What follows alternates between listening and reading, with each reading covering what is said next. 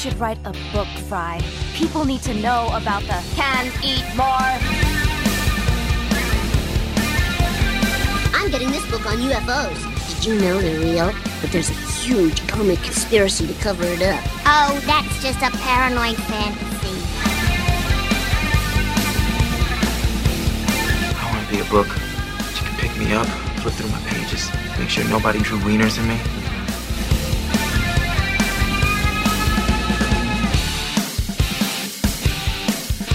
Hello and welcome to the Not Your Grandmother's Book Club podcast, where we read them so you don't have to, because the dawn is your enemy. My name is Kevin, and I'm joined as always by my co-host Benedict, the Dawn. Benedict, what's at the top of your Netflix watch list at the moment? Uh, as in, what's going to be the next thing I watch? Uh, I don't know that, or, Or- what you want to tell people to watch. It Okay. wasn't a very well thought out question. No, it could have been worded better. Um. I haven't been on Netflix for a while, actually, to be honest. I, I'm Really? mostly on. Um, Okay, I don't. It's not restricted Not to a net- particular okay, so- streaming. okay, We're well, not advertising Kevin, Netflix here. you're a lawyer. Netflix is like the Kleenex please, of streaming please platforms. be precise with your language. um, I don't know. I like personally the thing I'm like counting down to is the the Premier League coming back, the soccer Oh, Premier League, which is is uh, supposed to be uh, good. Well, I know it is going to be good, uh, and my team is good, so that's what I'm most excited for streaming wise upcoming. I would say. Fine, fine. Um, what I about get, you? Some weird Well, you know how. shit. Well, just before I, I say mine, you know how my uh, algorithms are all fucked up, Yep. just all over the place. So these days, I basically get two kinds of ads. Okay. Uh, the- and they, you know, they shift from time to time. But right now, I am bombarded by Daily Mail ads. Oh, weird. For that Okay. fucking "What Is a Woman" movie and shit like that. Oh, weird. uh, on one hand, and on the other hand, I am bombarded by soccer ads, like Fox Sports soccer ads and stuff, and I Okay. have no idea why. that, doesn't really match up to anything. That, that doesn't click. They're like, yeah, I you live no- in the Midwest. I, I have no idea why I'm getting all these soccer ads There's all not over much the place. to do in the Midwest, and soccer's coming well, back soon. true, Here true. you go. And they are like they built a soccer stadium, and we're gonna have a team here in St. Louis Oh, cool. coming up soon. So maybe it's a geographic it won't thing. be a good one. Um, I I was just gonna say I use Netflix mostly now for foreign like international TV shows. So I watch a lot of like Uh-huh. Korean Korean stuff and um, Spanish stuff on Netflix. you and your more than K drama soap operas. love a K drama. Just can't get enough. Honestly, why, why would I watch General Hospital when I could watch when I could watch a, a soap opera and say that it's reading? How many books have you That is a read? None, but. I've read twelve episodes of K drama. That is a good excuse. That's a good excuse. Well, uh, for me, I'm gonna recommend. Uh, this is something I just watched uh, with one of my partners the other day. Uh, is How to Build a Sex Room on Netflix. Wow. Okay. Um, you know what? I'm very proud of Netflix for having done this show. Sure. It is. It is. Uh, uh, I think it's gonna open some people's eyes to some things. Uh-huh. Um, and it's also going to be a fun show for people who do reaction videos of them watching things with their parents. Oh, okay. So yep. there's going to be a little bit of column A, a little bit. It's also going to uh, be fun for people with shared Netflix accounts. Yes. When one person watches it and the rest of the family is like, so who? Continue watching. What? Uh, how graphic is it? it's not like okay. I saw a nipple. Okay. so Like there was a s on the whole eight episodes. I think I saw a nipple, and I think Okay. it was an accidental shot Okay. that I ended up seeing a nipple. Like that's it. But it's ma- it's like it is. I Are you will just say, on like high alert for nipples at all times if you saw course, it in an obviously, accident? Okay. cool. obviously. Uh, but the so there's this old British woman That sounds who is an so interior. right. It's an interior design show, basically. That's what it is. right. It's an interior I- design okay, show. hold on. Is it is it one is it one house per episode or is it an eight episode so arc? it's eight episodes, and I think they do like six or seven different homes. Six or Okay, seven so so one of the homes was of two episodes. It was Well, it was, so was some of them sort of bleed over at the end of the episode Okay, in the way that a normal interior Like design show does. Yeah, so they'll do like we're you know um they have the people literally. walking into their new sex room and then it's like ah next episode and the beginning of the next episode you see them actually reacting in their new room and stuff. So it's like that. But it's actually I thought it was fantastic as someone, you know, I think people could guess about me. I'm not exactly vanilla. I'm a bisexual polyamorous weirdo. Uh, but uh, so you know, The the weirdo bit isn't related to the no, not at all, to not at all. clear. That's just me as a yeah, human okay, being. yeah. But No, I really yeah. enjoyed it, seeing people because this this one, hey, the woman they got, the interior Did she- designer, did she, she's like, push- fantastic. did she push people's boundaries? She did try to she, push some like- people. She, she got some people who were into like kink and stuff, and so like they were all on board, and they were just telling her what they wanted, right? Like she got this one group. It was like a polycule of like seven people. Uh, who were just all together. And like they're just like naming their kinks. And she's like okay i'm gonna put in all that stuff for you. And she just built a beautiful room for them. Uh, and then there were other people where it's like you know their sex life sucks. And so she's like trying to get them to push boundaries a Hmm. Little bit. fix it, yeah, yeah, a little bit of that kind of stuff. And she is incredibly fun. I love this woman, the interior designer who they got, um, who you know, I th- as far as I can tell, has some experience in this sort of stuff. You would think you wouldn't think that that's something you Yeah. would go into cold. Yeah, right? Like that, you would hope that she has some. Well, you know, the whole tagline for the show is like she's been designing primarily sex rooms for like the last ten years or something. Okay, Which I don't so know if I believe that because I don't know how much business you can get just doing sex in rooms. in the UK, hidden sex rooms. okay, there So are plenty. There are plenty of uh, you know estates There built in the plenty of repressed- 1600s that have a secret sex room that- somewhere in them. Yeah, yeah, that Yeah, makes sense yeah, to me. yeah. But it's a great show. It's a really, really great show. I highly recommend it. Uh, everyone go check it out. It's a whole lot of fun. if you want to. Yeah, if you, consent is always important. Yeah, if you yeah, yeah. want to, that is always important. Uh, but anyways, Benedict, you probably Now know. I feel very vanilla with my "you should watch soccer." You probably know, but some of the people out there don't. What exactly it is that we do here on this program, and uh, to them, I would say this is a show where we go deep, deep, deep, deep into the sex womb of, right wing thought. Sex womb. The sex room. Wow, that was That was, that a was bad. really That was a bad yeah, flub of a word. That was to yeah, plumb it the depths of right wing thought by reviewing a chapter from work of conservative nonfiction, and in between, taking a look at other examples of the right doing their best to make America hate again. Benedict, start us off. Do you have a hot take for us this week? Yeah, it, I do, and it is the kimchi pancake is like the perfect. Oh, you know what? I fucking had one of those not long ago. Yeah, I just had one for lunch. This is, so it's really on my. I love kimchi. I like spicy kimchi. What's your kimchi? Yeah, me too. Me Okay, too, yeah, I'm all about the spicy. generally, if there's a spicy option for foods, mm-hmm. I prefer. The Because spicy you know, it's option. like if it's just regular, yeah, non-spicy kimchi to me tastes. A, that's just beans and it tastes a little skunky. you've You know what I mean? Eh, well, I, I mean, I think it has its Hmm. place personally, but you know, it, it adds some depth of flavor. But I, yeah, spicy. Yeah, I like that nice kick. That's what I'm all about. preferred option. Yeah. Um. So yeah, I think it, that with like a little dipping sauce of black vinegar and sesame oil, whew, whew, and soy sauce, just a little soy sauce. That's uh, that's a perfect snack. Hmm. Good stuff. And it's so easy to make. It's flour, water, kimchi, and scallion. That's it. Mm, delicious. Do that. Everyone make it. If you've never had a kimchi pancake, go make a kimchi pancake. I also, I think I told you about this, but I found an amazing place in St. Louis uh, called Saucy Oh, the Porka. fusion place? Yeah, Okay, Puerto yeah, Rican Vietnamese fusion. Uh, Interesting. fi- for whatever reason, we are incapable of actually doing this episode this week. We're just talking about shit. Uh, so Yep, yeah, but this fine. place, uh, Carnitas, because it's not not a fun episode, right? It's, uh, Carnitas Pho blew my mind. Fucking Ooh. blew my mind. Perfect flavor I- combination. Fuck carnitas. Oh, it was it was amazing. It was really amazing. I and I think this place it has like two locations in Chicago, and they just opened one in St. Louis because the founder is from St. Louis originally. So really, really amazing place. If you're in Chicago or somewhere you can get it, try it out. I was Ah, you should have told me. I was there ah, week. I was blown away by it. It was so good. Um, my favorite Vietnamese restaurant name, just out of nowhere. There's the, we went uh, up hiking in New Hampshire, called, in a place called Keene, and there was a there was a pho shop that was called Pho Keene Grill.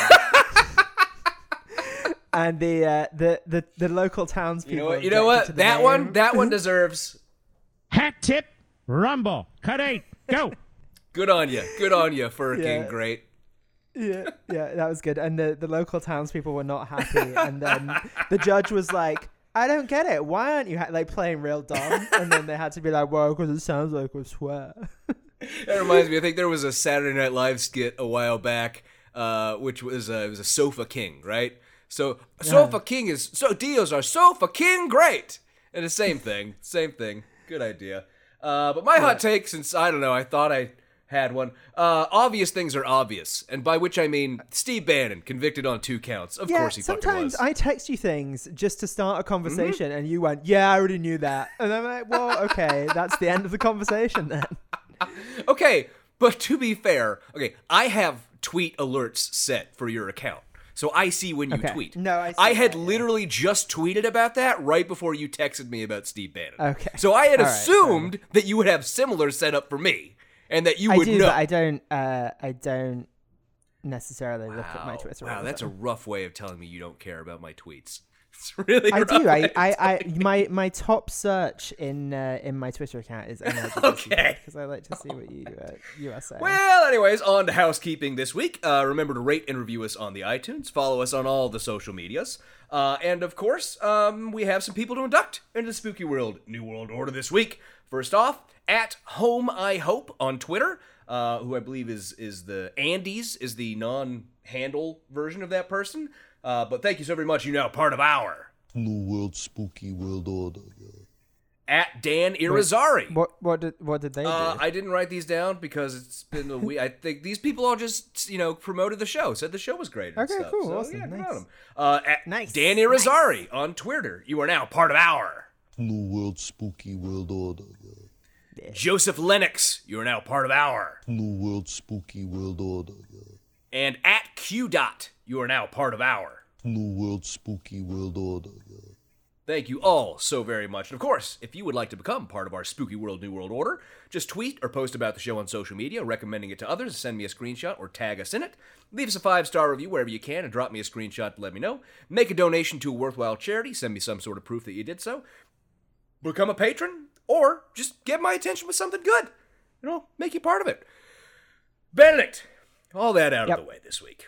Yep, We get to our episode, which, as I told you, and as the person who's listening to the episode is titled A New Fascism for a Neo Era, which I think is a clever turn of phrase. I really enjoy that. Hmm. yeah, if you have to say that it's clever, then it kind of loses. You know, because neo fascism ties No, into neo Nazis and neo. Know, you know, it's a, it. it's a, yeah, yeah, it's nice. I like it. But Benedict, in 2017, Marvel Comics ran a gigantic crossover event, which is something they do basically every summer, which had been years in the making and encapsulated The most ambitious crossover event of all time. Wait, what was that? What did people say? you know what? I don't remember. I I, I- remember that was like a big joke was, for a while. People made so many. Was it Infinity it, War? I, can't think it might have been Infinity War. No, I don't know. I think it might have been it, or Endgame. I don't know. Uh, but this encapsulated the entire Marvel universe. It was called Secret Empire, and it was scripted by a writer named Nick Spencer. And it's equal parts sort of inspired by the 1935 Sinclair Lewis novel "It Couldn't Happen Here," and the political events going on at the time in the United States.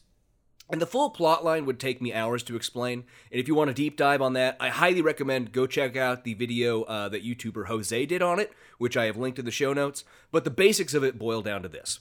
A sentient version of the cosmic cube, the Tesseract, if you watch the Marvel Cinematic Universe movies, was tricked by the Red Skull, which is, you know, Captain Rogers, Captain Steve Rogers, Captain America's main enemy, into mm-hmm. manipulating reality. The Nazi. The Nazi. Mate, he's, It's a yeah. bit more complicated than that, I will say, as far as whether or not the Red Skull is a Nazi. But Are you arguing about whether or not Hydra pre-existed the Nazis, and the way that Marvel has has come down on it is that Hydra was manipulating the Nazis, not necessarily that Hydra are Nazis, which is, I think, a distinction without a difference. It doesn't entirely matter, but it's the same thing. so the Red Skull manipulated the sentient cosmic cube, which took the form of a little girl, into manipulating hmm. reality to change the backstory of Steve Rogers, aka Captain America. Where instead of the original story we all know, wholesome kid who wants to fight Nazis, but he's too small, he's the product of a broken home, and where he and his mother are taken in by Hydra, who raise him to be their greatest creation. So in the present day, we're in the aftermath of an event named Civil War II, in which hmm. Iron Man and Captain Marvel fought over what to do about an inhuman, which is basically someone who was from a race created by aliens, so they have powers. But this inhuman could see the future. And it's a very obvious security versus privacy storyline, reminiscent of Minority Report, right? So that's obviously an influence on the story.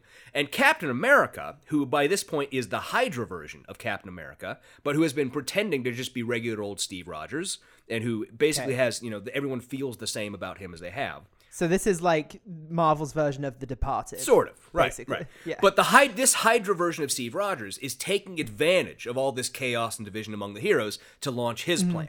And at this time. Okay. he's not actually Captain America. He has passed the mantle on to Sam Wilson, the Falcon, and a black man.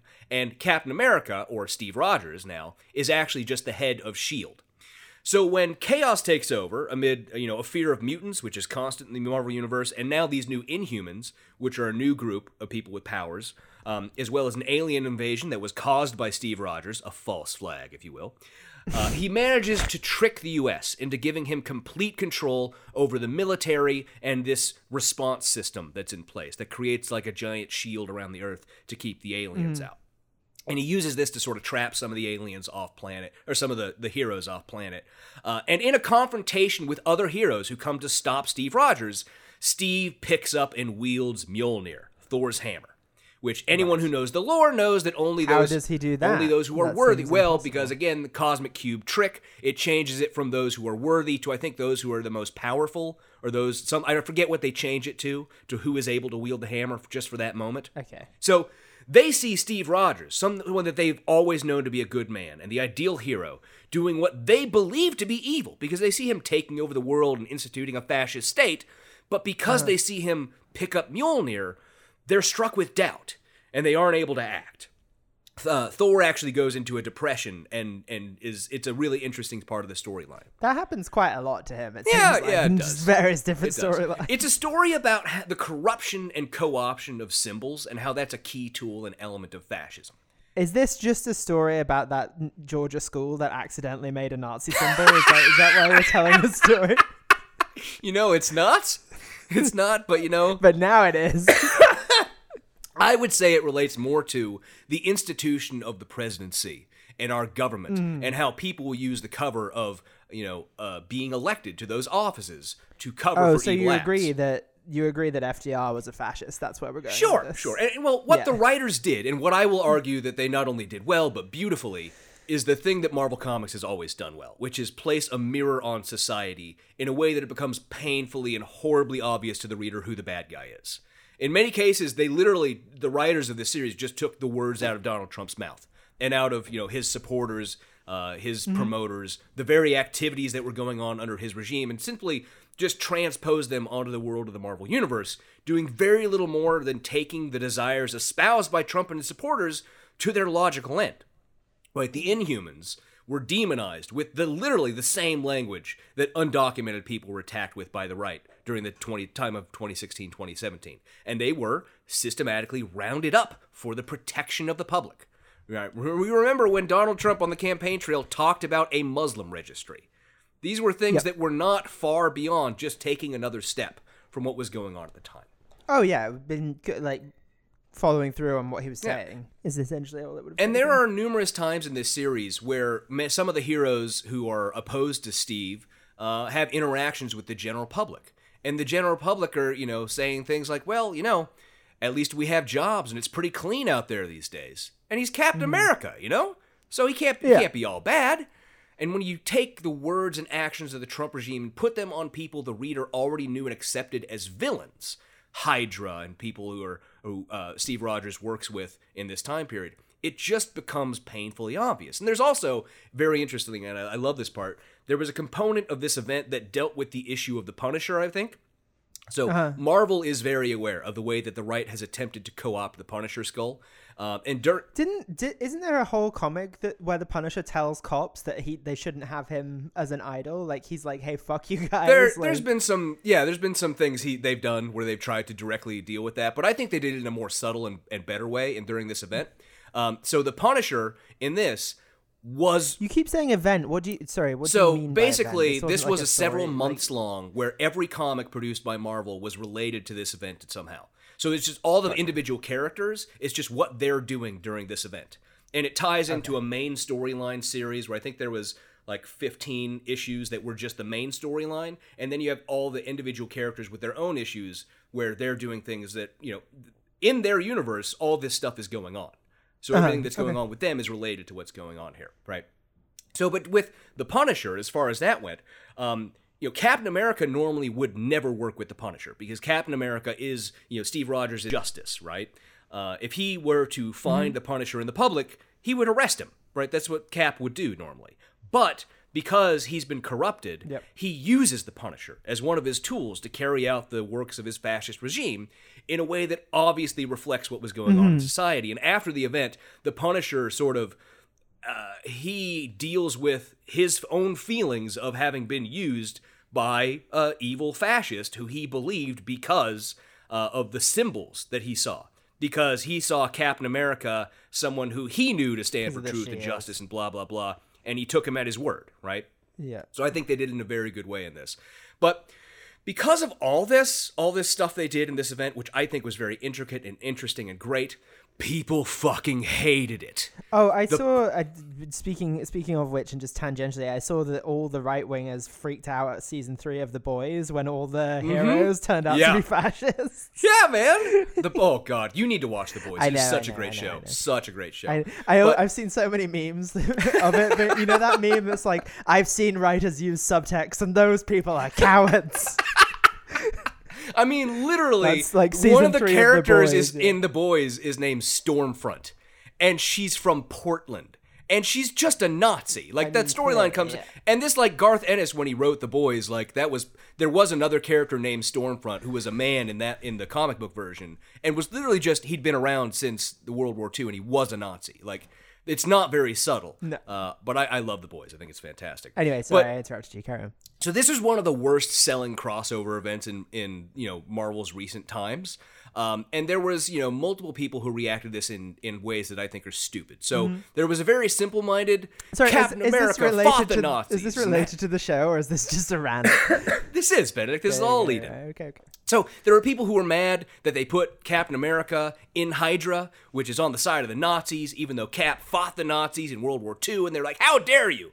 Those are people who are well-meaning but dumb because they don't understand how this whole thing took place and and why and the symbology behind it. And then there were others, the right-wing shitbags, who thought this is comics being political because they saw very obviously that this was about Donald Yeah, Trump and what was going a- on at the like time. people yelling at Rage Against the Machine for being political. Yeah, you know how comics have Yeah, never been never. political, except that they always have, particularly Marvel, where Stan Lee very intentionally and with very, very little nuance created the X Men as an allegory for African Americans' treatment in the 1960s and 70s, where they were mad about it because it showed them as they truly were as the petty fascists. Yeah. Yeah, you know that whole thing. and like I said, there's no way I can do justice to the whole plot in its entirety and the many parallels between the Trump administration and the story and the way it, I think it so pointedly explains how and why fascism is able to happen. But I gave that long explanation of a comic book storyline pretty much everybody disliked wrongly because it reflects a lot of what we're here to talk about today. Okay. We're here to talk about the what of fascism and the how of fascism and the why of fascism. And I live for the realize what. That's we have talked. I throw the word fascism around a lot, A and I think really lot. you have become less resistant to me using it as time has progressed. Because I Uh. think you are agreeing with me more and more about the amount of fascism we see from the right. Yeah, I think it's also that um, I think overusing it disempowers the term, but I think you do have to call a spade a spade sometimes. Yeah, I, I very much think you do. So, at the beginning of this task of even defining fascism, you know, it's it's difficult because nobody can agree on a definition, right? We've had plenty of our authors that we review on the show make bad faith arguments that socialism or progressivism or a moderate increase in top marginal tax rates are fascism. Mm-hmm. But even beyond their nonsense, actual scholars and good faith researchers just can't agree on a solid definition of the term. Yeah, yeah, yeah. And I, I, I saw um, I, uh, John Ganz writes a lot of good stuff about this, um, and he's he's just been calling Peter Thiel a fascist recently, which I think is probably correct. Probably, yeah. And to be fair, there was a great deal of difference between the several fascist regime, regimes that you can clearly point out to be fascist, right? Yeah, yeah, yeah. But I be- mean, I, I I think you know Italy and Spain are much more. The Nazis stand out on their own in terms of fa- like yeah. there's there- there's there's differences in Nazism as compared to Italian fascism certainly, and I think we're probably I mean we're we're probably closer to Italian fascism. I think that's well. I think because of the religious event or the religious, um, and, and I I will say at the beginning, right? I intended to cover Christian nationalism in this episode originally, but when I got writing it and got to ten pages, I'm like, okay, that needs to have its own episode. Yeah. Yeah. Um, but I think because of the religious aspect from the bottom, I don't think the fascists at the top really care about religion that much. But I think from the bottom, I'd argue that for Um, Italian fascism too. Really, I mean, I don't think Mussolini really cared about.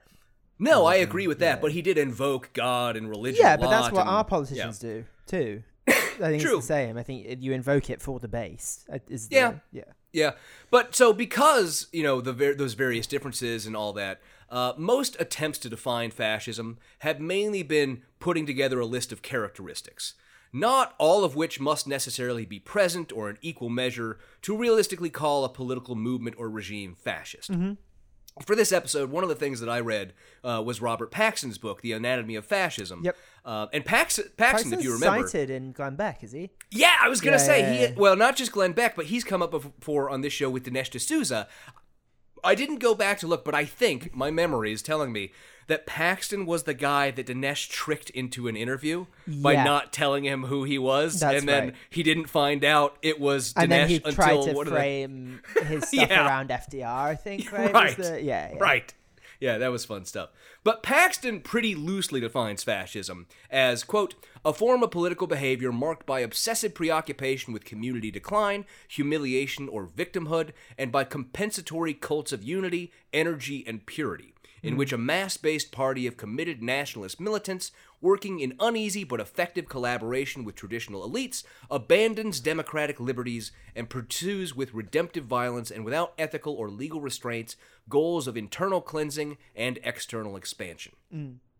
And Paxton also argues that the more defining characteristics of fascism are the mobilizing passions that are the defining characteristics rather than any, any elaborated doctrine.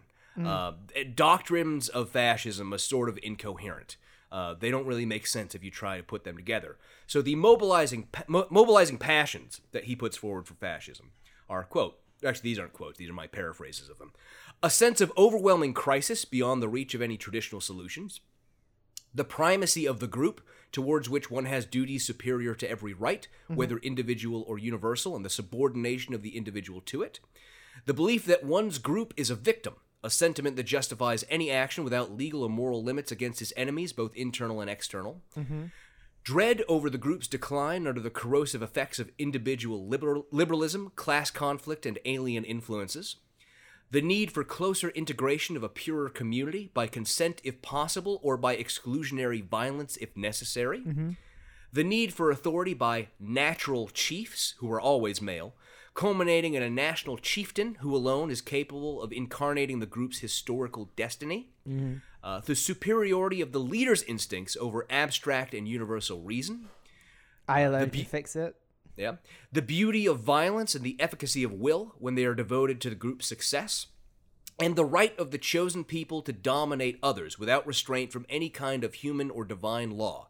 Right being decided by the sole criterion of the group's prowess within a Darwinian struggle. So a lot of that is, you know, uh, more flowery phrasing. Uh, I did take a lot of that from Paxton directly. So a lot of that is more flowery phrasing than I think we, we really need. But I think another prominent fasc- uh, you know, scholar of fascism who uh, gives a really great uh, breakdown of sort of the characteristics uh, and someone whose whose view is very influential on the, so- the topic is Umberto Eco Mm-hmm. Who wrote the 1995 essay Ur Fascism, which is very influential in the field.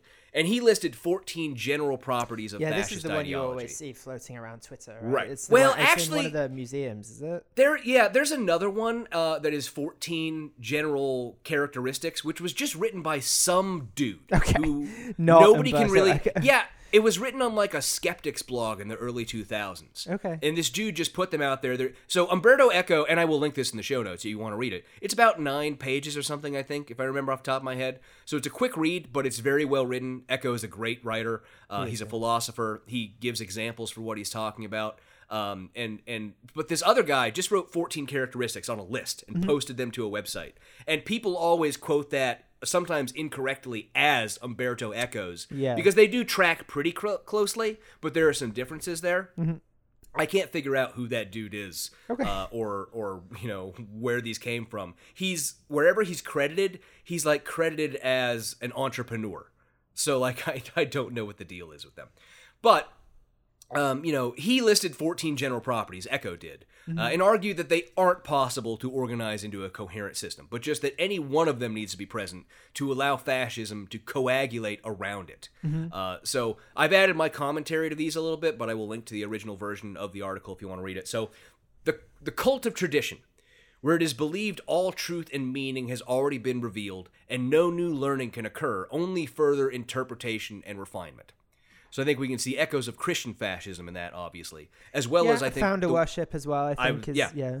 worship of the founders was my next one. Was I going to say?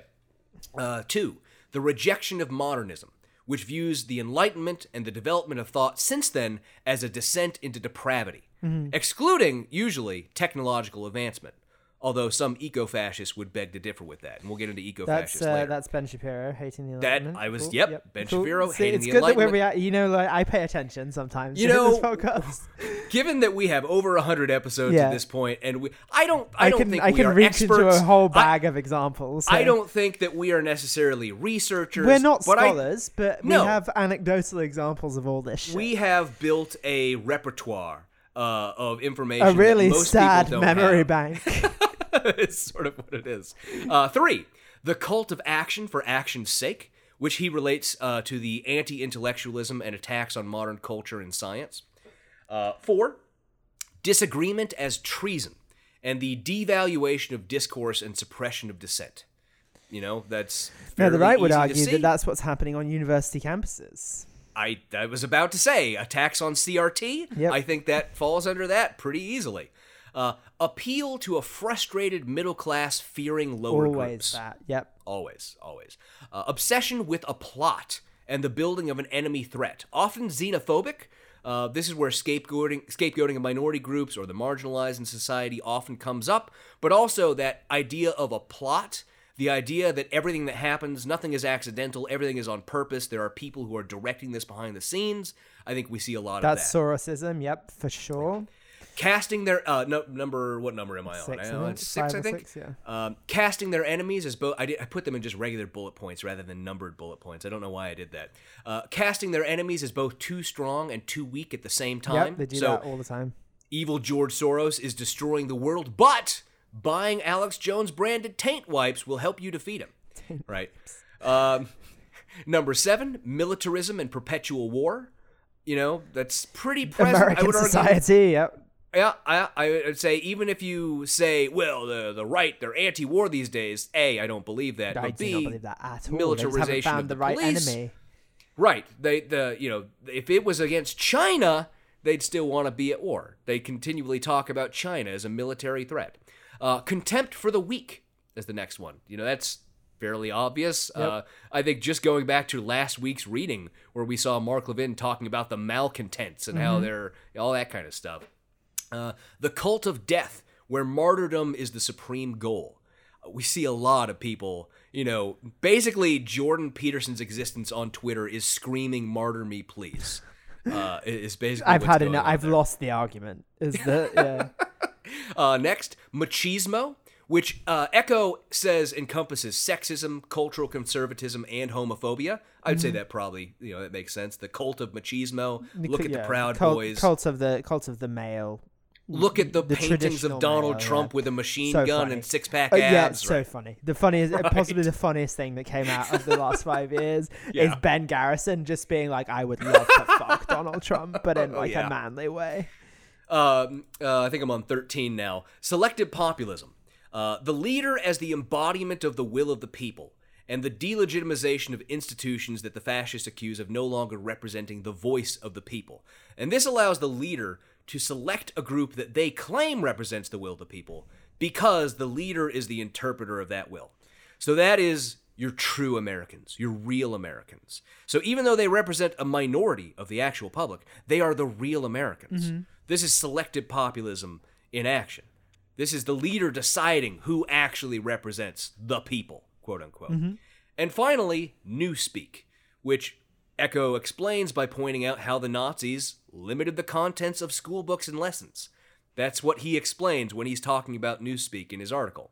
Mm. I think Eco's list makes a lot of sense, and especially if you go and read the article and read what he's talking about. He is someone who grew up in, in fascist Italy. He was there, he mm-hmm. experienced it. He wrote very. It, it's a beautiful read, I think. Yeah, he I, wrote I about think his could argue experiences. it, it, it's potentially overly broad in the Mm-hmm. sense that, like, I think most countries have at least one of those conditions. I I think that's true, but I also think that uh, his point that fascism doesn't present a coherent ideology. Um, and that so you know when you get to these characteristics, it's one of those things like I've done on this show before, where I've said "Eh, if you have one of these, you're not necessarily blank. If you have Yeah. two, you might be. If you get to three, you're probably there, right? It's one of those. Things. Yeah, things. and I mean, uh, to, to, to as you said, like uh, the way Eco presents this is like these are things that fascism can coalesce around. So Right. these are more triggers of fascism than signs of a fascist state necessarily. Right, exactly. And you know, there are everyone and their dog has written a list of these are the characteristics that define fascism, right? So Yeah. you can pick and choose. Yeah, I think this is this is maybe more interesting. Of like this is how fascism spawns. Right. And so other phrases you probably heard as characteristics of fascism include things like powerful and continuing nationalism, which I think is certainly a characteristic of fascist movements. It's certainly a nationalist movement for the no- most part. Uh, Many point out that opposition to Marxism and socialism is something that all the classic fascist movements had in common.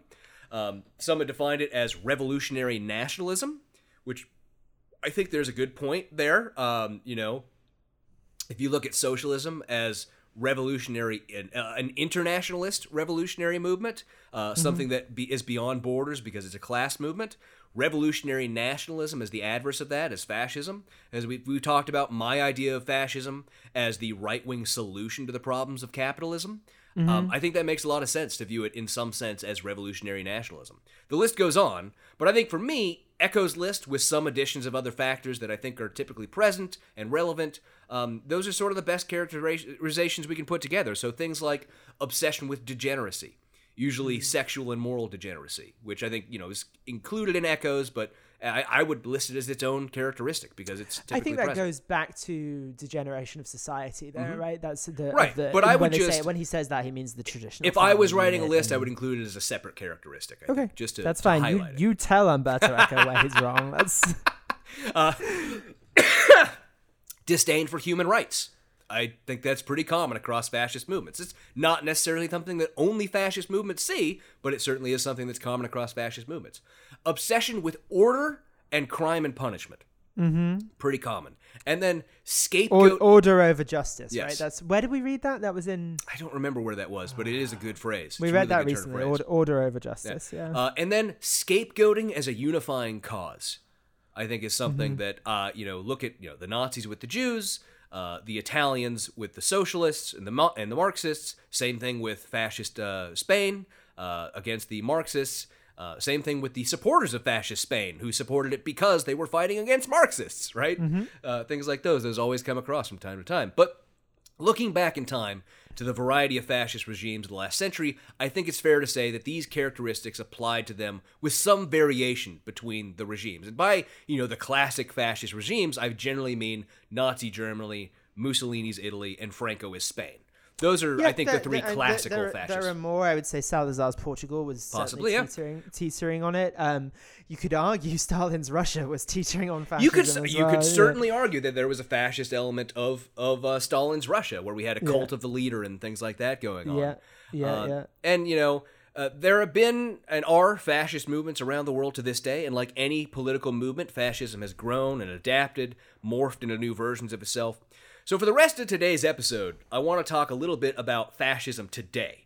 And some of those varied forms of fascism, how it actually. We'll looks do. in We'll the probably do it. We'll do an episode on those historical fascist states Mm-hmm. at some point, will we? Yeah. I think I, I think I was either considering doing that when we get to what I've titled international nationalism, Yep, uh, like or it might have to be just looking at you know the the three classical fascist states as an episode. Uh, I think it, I think it's worth look. I think it's worth. We can talk about it off the air, but I Mm-hmm. think it's worth looking at Spain and Italy definitely because people I think know less about that. Yeah. Especially Spain. yeah, we might. Uh, you know, I keep telling you, you need to present an episode at some point. fine. So I can write the Spain may, episode. maybe that you, you are a little bit of a Spain expert after all. I did just a little bit, yeah. I'm, I'm literally looking at the battle for Spain as I'm talking to you, which is about the Spanish Civil War. So I guess I can do that. But so the question arises Is the modern Republican Party a fascist party? Right? That's the question, right? And and I'd have to say, abso-fucking-lutely, right? it's not a Nazi party. It is not a phalangist party, but it is a fascist party. I think Ha- that so sorry, let's let's briefly define the difference between phalangist and fascist. Okay, then. so phalangist is the the movement in fascist Spain. It's not Primo, necessarily led by Primo de Rivera. right. It is not. People confuse it with Franco's uh, party. No, it's it's pro it's street fighting and proto proto fascism. Right, It- and it was a pro-monarchist movement, I Yeah, believe. yeah, yeah. Uh, but it and as what well. You could say Franco was pro-monarchist. He talked about wanting the monarchy a lot, but he waited until he was very old and close to death to actually give the monarchy power back. So you know, Yeah, and then the monarchy didn't act how he thought it was going to act. right, so. right. Uh, King Carlos, who uh, gave King power Juan back up. Carlos II gave yeah gave Yeah, power King back Juan up, Carlos. yeah. Uh, and then I think didn't he rape somebody not that long ago? Isn't he actually a I- pretty shitty guy, as it turns out in his later quite. life? I mean, all monarchists are shitty guys. I- I, don't think. I'm not sure. I'm, I I don't know, but he did stop a separate second fascist coup in 1981. yeah, I mean, so when, uh, he has good things. I think what I'm thinking of is maybe there was something with the Pandora Papers. I think someone someone in his family maybe. Yeah. Yeah. Anyway, there was some yeah, scummy, he- scummy stuff involving him in the last, the last five years or something. oh yeah. I Por think, qué yeah, no but- te calles? Yeah, Uh, yeah, yeah. yeah. Go on, Anyways, on. So the U.S. Republican Party is a hyper nationalist party. I don't so think sorry, yeah, phalangists uh, often street fighting, Mm-hmm. pro traditionalist, Primo de Rivera Right. types. So like the black shirts and you know Yeah. like uh, like the the early Nazi street fighters, um, less ideological, Probably more like the brown shirts, to be honest. Sure. But yeah, less ideological in the sense that they were like you said mainly a street fighting movement. Uh, but you know I bring up phalangist because P- if I say Francoist, we get into it's not quite right. It's not quite right, right? Uh, but anyway, so the U.S. Republican Party, it's a hyper-nationalist party. Even its staunchest defenders will not deny that. In fact, they'll probably highlight it uh, because they think that's a good thing. It subscribes to a cult of tradition in believing that the U.S. founders picked the best form of government that can't be improved on, even though they're wrong about what the founders meant, anyways, right? And also, in many ways, having elements of Christian nationalism, in which they believe, again, I think wrongly, that the U.S. is based on the Christian Bible. And that, of course, they don't think that can well, be improved on. that any ways. that and based on the Christ- uh, a mix of the Christian Bible and the Roman Empire. Sure, of course. And we're going to get into a little bit of that Roman love stuff. Uh, here Well, that I mean bit. that that's the basis of Italian fascism. Yeah. the Roman Empire. Yeah. Uh, so we also see scapegoating. I don't think anyone will doubt that as far as Nope. attacking, you know, uh, uh, undocumented immigrants uh, for most of their problems, Muslims for many of their other problems. You know, any any number of groups that they decide are the you know the LGBTQ movement or Mm-hmm. movement uh, uh, LGBTQ uh, people. Um, you Community Know, is the word community. Why did I forget that? I'm not the one who should forget that. Uh, but you know, uh, uh, all those are the scapegoats. Because I'm an ally, Kevin. I have to know these things. all of those are the scapegoats. Uh, oh, that reminds me. So you know, many um, professional organizations will do this, and my law firm is is no different. Uh, you can add at the bottom of your email a "I'm an ally" little flag, and it'll put a rainbow that's flag nice. there. I- it's nice, but how does that work for me? I'm not an ally. Yeah, that's true. You're just part of the I'm yeah, right. So just give me a flag. Like I don't. Yeah. and It's it's a weird thing because I also I don't want it just to say at the bottom of all my emails I'm queer. Like I don't want that. Yeah. Well, but I mean, It'd be can- nice to have I a different it- option, it- though. It's a large community. You can be allies to other aspects. I uh, uh, know, this is something that people in my community talk about, Benedict. Right? Yeah, This is something that people in my firm, uh, our LGBTQ group, have talked about. But it's just a funny thing that came up to me. Yeah, but we see the enough. obsession with crime and punishment, etc., etc. All these things. I, I would say that as we get onto this, I think you could probably say a lot of these same things about the Democrats as well, um, to a- to a certain degree. Like that that's the that's the thing. Like a lot of these are very broad categories. Sure, but I think there are some that are clearly set the Democratic Party apart. And no, right, no, I'm not. as, I'm as not. I'm lo- not saying. I'm as not, not, a Democratic the- Party the booster, obviously. No, but like I'm not the Democratic the Party is not a hyper nationalist party. No, Right? that's true. It but doesn't I have mean, a cult of tradition. Uh, it doesn't engage in the sort of scapegoating It does of immigrants have a and cult of minorities. tradition a little bit. I mean, Right, but not not okay. You don't you know don't see that's the just a appeals to the founders like you do with the Oh, Republican I don't know. Party. I think you do sometimes. I think you see it, think you and do. and here's what I think. I think it is an attempt to counter the right wing attempt to do that, and I think that's well, so dumb. are we? Are we? I think it's playing into to their- a- their book. a- but even th- like, are we pandering to a fascist populace? Is the like is the populace fascist? Is the is my question? Maybe I don't. You know, I like to. I like to think not. I, but you I, might have I'm a not- point there. I am not convinced. But I think the most important factor that clearly sets the Republican Party apart is that they opposed liberal democracy. right? They oppose the idea of majoritarian rule because they are not the majority. Um, And you know, I think I, I heard somebody saying the other day, uh, and I really liked this, which is that the the issues that people have with liberal democracy are the failings of liberal democracy, right? The fact that liberal democracy supposedly um, provides for freedom and independence and equality and these sorts of things, and it has not actually delivered it. Yeah, and that's people- not the problem Republicans have with it. Right, that, that's not the problem Republicans have. That is the left wing critique, right? That is something that the, the social democrats and people will have uh, with liberal democracy is that we have failed to provide the supposed guarantees of liberal democracy. Yeah, and I, I would say fundamentally it's impossible for liberal democracy to provide those things in a in a system where liberal democracy lives. Yeah, I think Because liberal currently exists, democracy has to possible. guarantee opposition. Yeah. And therefore there will be opposition to the policies and it's impossible for yeah. Carry on. Yeah, uh, but they That was a that was a half baked thought. But the Republican Party, as we know, uh, currently, you know, they're, they're.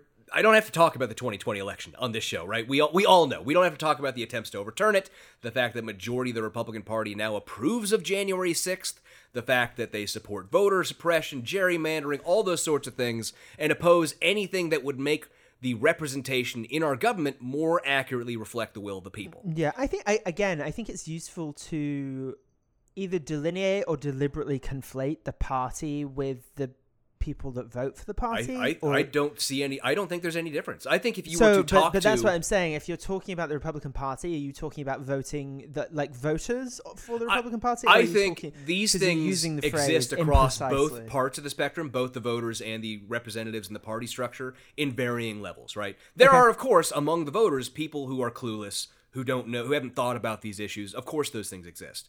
Mm-hmm. Uh, but there are very many people in that group. Like I said, the majority of their party, just the voters, approve of January 6th now. Mm-hmm. Uh, you can't get away from that and say, well, they still support liberal democracy. No, they fucking don't. They support overthrowing our government and instituting a fascist dictatorship. Mm-hmm. That's that's what January 6th was about trying to do.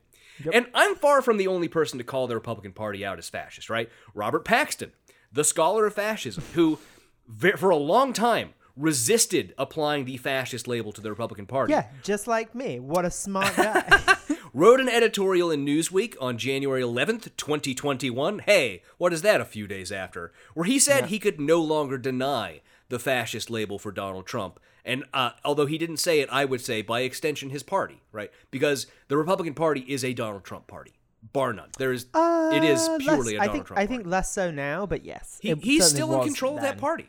And even Yeah. the, if people use Donald Trump to control that party base, they will true, use they yeah. will invoke his name That's to true. control it.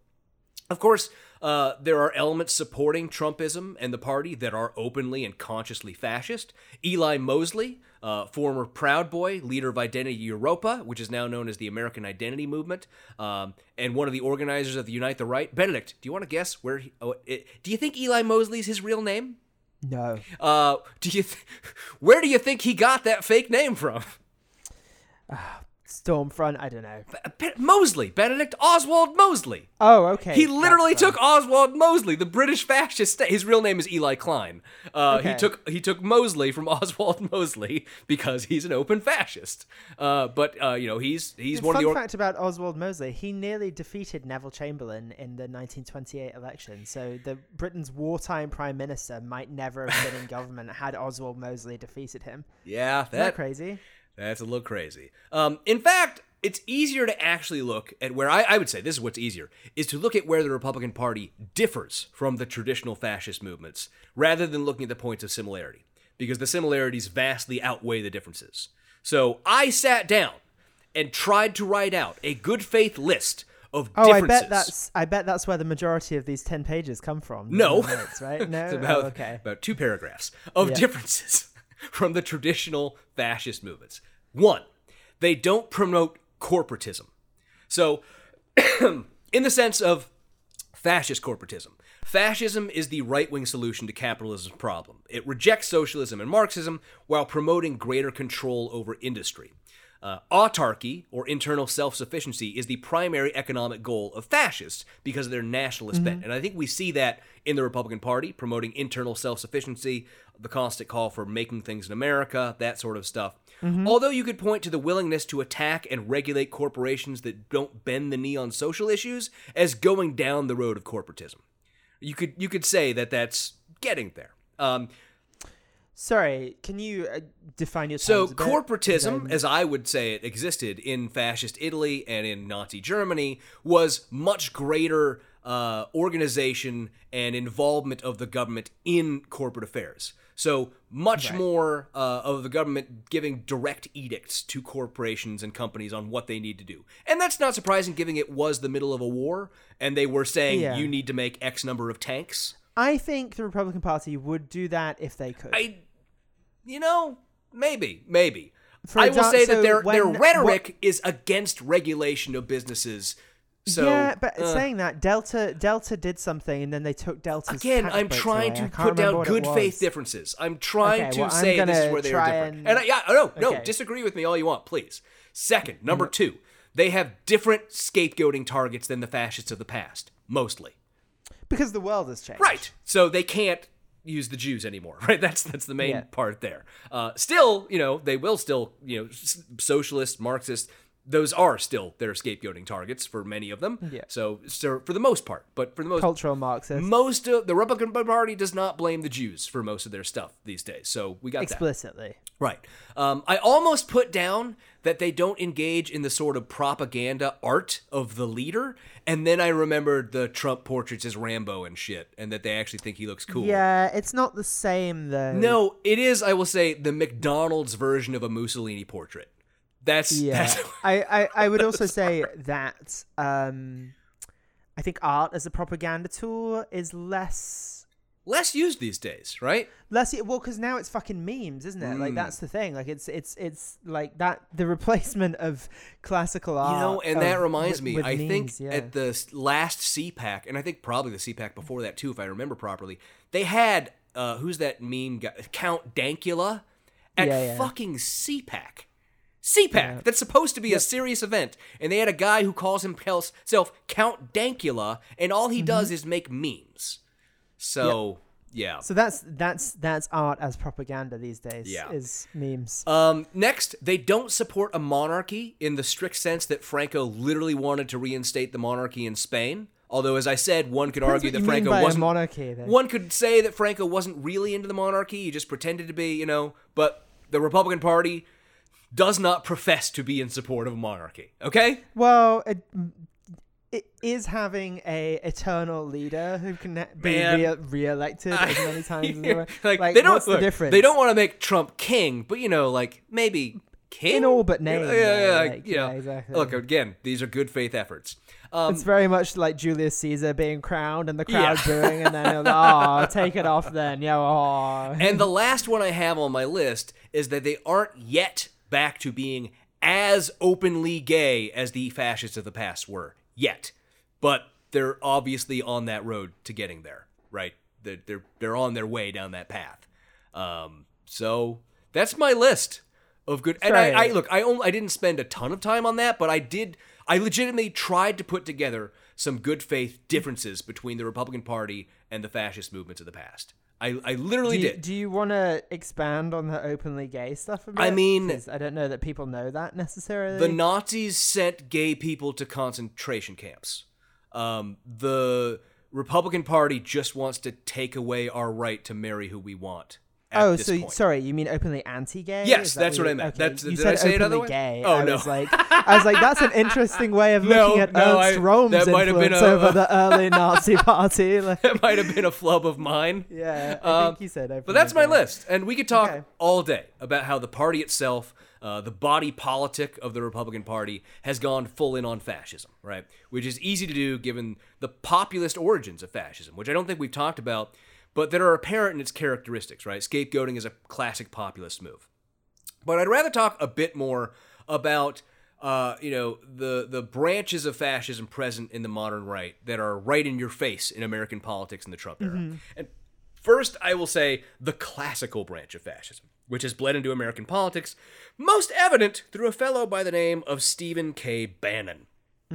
And Bannon, of course, was the chief advisor to Donald Trump during his campaign. And for, I don't remember how long after he was actually put into office, maybe it was a year or two of like, the administration. Yeah, yeah, I want to say like a year, eighteen I, months. yeah, I don't remember when he ended up leaving the White House. Uh, but Bannon's influence on right wing propaganda and thought cannot be understated, right? He's a rich weirdo who was a founding board member of Breitbart, which is a propaganda site, and I probably don't have to note that for our audience. But he is also, it should be noted, a fascist and a white supremacist, undeniably. Uh, an ex wife of his revealed during a divorce proceeding that he had objected to a private school choice for their daughters because he believed that the school had too many Jews. Cool. Um, a former Breitbart writer claims that he once praised the white supremacist outlet American Renaissance for, quote, fighting the same fight as Bannon was doing. Uh, he has repeatedly cited the white supremacist novel The Camp of the Saints by Jean Raspail, which I mentioned on a previous talked episode and which we will be discussing on an episode about uh, fascist literature. But uh, suffice it to say, it is one of the most racist things you can probably read. I said, I think before, that one of the main characters, the non white characters, just is literally named the Turd Eater. Like, okay, that's it's bad shit. yeah, Uh, it's not great. but beyond the regular everyday racism, Bannon is, of course, a fascist because racism and fascism often go hand in hand, but they're not necessarily tied to each other, right? A classical fascist, and classical probably because he's one of the few people on the right who actually reads a book every now and then. Uh, he has many times cited the Russian neo fascist philosopher Alexander Dugin, who promotes a form of fascism he calls Eurasianism, and coincidentally, who Putin is very fond of, probably for that reason. Uh, he has also said that he's fascinated by Mussolini and called him a guy's guy with all the best fashion sense, which you don't compliment fascists unless you're sort of into them. You just yep, don't. that's true. Uh, he has quoted the French fascist Charles Maurras to a French diplomat while he was working in the White House. And of course, there's the fact that he's a big fan of the Italian fascist philosopher and Nazi collaborator Julius Evola. Uh, this is something that was said about him for a long time and then confirmed in leaked emails between him and the neo Nazi Milo Yiannopoulos uh, when Bannon told Milo that he appreciated any time Evola got a mention. Uh, I believe this is when Milo was still working at Breitbart. Uh, and Bannon had supposedly stepped aside, but obviously was do- still doing some directing behind the scenes. So Julius Evola, just so you all know, and understand why this is how classical fascism, I think, got its foot in the door at the White House, other than, you know, there are other people also named Steve at the White House who were clearly fascists, uh, is the man who likely had the largest role in crafting Mussolini's version of fascism. Uh, Evola was a writer, a spiritual racist, which is a defined term, uh, who believed that miscegenation could literally lead to the destruction of souls. Uh, he was a virulent anti Semite, of course, and he wrote was a prominent scholar of fascist thought. Uh, in 1941, he wrote a book ki- titled Synthesis of the Doctrine of Race, which was, you know, racism. Uh, after having spent a few years in Hitler's Germany, uh, which Mussolini read that book, he enjoyed it, uh, and that led to the two of them meeting a few years later and striking up a friendship that would last until Mussolini got what he deserved. And I'm, oh, by the way, that reminds me. Do you remember that time when, um, God, who was it that drew the picture? Um, um, the actor. Why am I blanking on his name? Bruce Almighty. Jim Carrey. Jim Carrey. When Jim Carrey, Yeah. you know how he does he does art. He drew a picture of Mussolini hanging from a lamppost and tweeted it, and Mussolini's granddaughter got mad about it on Twitter and called him a bastard. I don't remember that. You don't remember that? Oh, that was a great moment. That was a really great moment. Apparently, It she's a she's a politician in Italy these days. Is she a fascist? I, you know, I haven't looked into her enough to say, but she's mad when people make fun of her grandfather. I mean, you would be, I guess. Oh, you Like, know what? You know, I have to put a hard no. I would say if my grandfather was Mussolini, I would be the first one to say, ah, hang the motherfucker. I'd be Yeah, down ah, with it. fuck that guy. I'd be cool with it. Yeah. Sort of like the thing where, like, you know, if I was related to slaveholders and I found out that there was a slave uprising on their plantation and they got murdered, I'd be like, yeah, they fucking deserved it. That's how I'd feel about it. Uh, but, anyways, I mean, they were really friends. Like, when Mussolini was deposed in 1943 and then escaped, Evola was at Hitler's Wolf's Lair, which was the Eastern Front headquarters, waiting for Mussolini to arrive. Uh, Evola then lived out the rest of the war in Austria because he was a fascist and thus safe there. Uh, so the chief advisor to the Republican president was a big fan of this guy, a literal Nazi collaborator. And I'm sorry, Yep. you're just not allowed to like the guy or his works. Look, the Rolling Stones are great, but if Mick Jagger ever shook hands with Himmler, I'd say we probably need to stop playing Start Me Up to bring out leadoff hitters at baseball games. We just probably shouldn't do that anymore. In fact, um, Bannon, he strongly identifies what he calls traditionalists. Um, in 2017, he founded a fascist group called The Movement, which is totally not an ominous name or anything, which basically promotes right-wing groups in Europe and has, you know, gotten praise from Viktor Orban, the Hung- Hungarian fascist. You may recall a story about him trying to buy a monastery, uh, which was covered. It was That's covered. In, yeah, it was covered in that QAnon documentary uh, on HBO. Uh, Hmm, I because didn't like think I watched that. yeah, it, it's. I think you should. It's really interesting. Uh, but uh, I think that was this project he was doing that for. He wanted to turn it into like a right wing training site, which is a little scary. So, for the rest of the episode, I want to talk about one other incarnation of fascism, uh, including some terms that have been used uh, for specific focuses of the fascist movement. And we're going to be talking about eco-fascism. I originally intended to cover Christian nationalism in this episode too, like I said, but it's going to be its own episode. So, eco-fascism. I don't know if it could accurately be called a subcategory of fascism on its own, or instead more of a strategy employed by some fascists. That's sort of how I look at it. But regardless of how you characterize it, eco-fascism is, according to people who are wrong, an ideology that proposes totalitarian means to combat degradation of the natural world or climate change, etc. It is really frustrating to me when I see media figures treating it this way. Because that's fucking Okay. wrong. That's not what it is. So what's right then? Well, to be fair, there are a handful of people who actually have thought that way in the past, right? There's a guy named Pentti Linkola, who was a Finnish ecologist uh, who advocated ending democracy and using any means necessary, including genocide if necessary, Okay. to combat climate change. Right.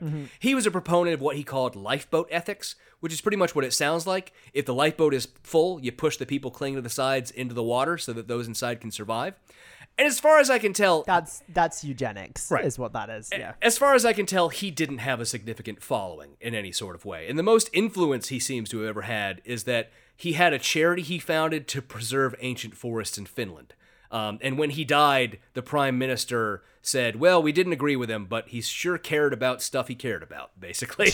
so Okay. he's really not. He sure had opinions. Yeah, and he's certainly not a figure that anyone in the modern fascist movement knows or cares about. And there are a handful of others like that, right? Uh, Savitri Devi, the Nazi spy in India, um, who wrote about humans and animals had basically having equal standing. Um, Garrett Hardin, uh, a white supremacist who wrote a great deal of early important work about the tragedy of the commons, but later on just went full on racist and fascist. So, real ecofascism, by which I mean ecofascism as actually practiced, has taken on a much different tenor. It is one of a few things, more often than not, it takes the form of either an attempt to co opt leftist positions by idiot fascists who think they can pick off a few tankies that believe they actually mean what they're saying, or far more often, it takes the form of a blood and soil ecology. And this is less concerned with actual ecology or conservationism than it is with a mythical sort of connection between the people and their homeland. So, Madison Grant uh, was a co founder of the American conservation movement. He is sometimes called the founder of ecofascism. He fought to keep the bison from going extinct, create uh, Glacier and Denali national parks, preserve the bald eagles, and he was a close friend of Teddy Roosevelt and Herbert Hoover. Oh, that's good. Yeah. Uh, and, by the way, a big old racist. Yep, Uh, that he- seems right too. he wrote a 1916 book titled The Passing of the Great Race, which is, was a book about racial hygiene, and posited that Northern Europeans, who he called Nordics, were the supreme race. Um, and a man you may have heard of Everyone of. really got mixed up in some bad eugenics Yep. shit in the 1910s Yep, they and did. 20s. It's a real dark It was a period bad for most time. of us. A man you may have heard of by the name of Adolf uh, wrote a letter to Madison Grant in which he called that book, quote, My Bible. Which one, Hitler or Eichmann? Hitler. It was Hitler. You know, if I'm referencing an been Adolf, either. you know who it is. Um, Grant was also the head of the American Eugenics Society and advocated the elimination of other races to achieve racial purity. Great. And he campaigned for the Immigration Restriction Act of 1924, also known as the Asian Exclusion Act, which was designed purposefully to maintain U- U.S. racial homogeneity, basically keeping the racial mix at its current level at that time. Fun fact if you remember the America First Party manifesto that uh, Marjorie Taylor Greene and Matt Gaetz and those creepy weirdos, I think Paul Gosar was part of that as well. Uh, that document specifically made a point of mentioning pre 1965 immigration and said that the immigrants before 1965 were more desirable, i.e., more white, than, you know, the 1965 Act. They weren't at the time. People hated the Italians Well, at the time. the 1965 Act that that is referencing was one that repealed the Immigration Act of 1924 and Yeah, the the racial quotas that it put in place. racist yeah, one? Yeah, yeah, yeah.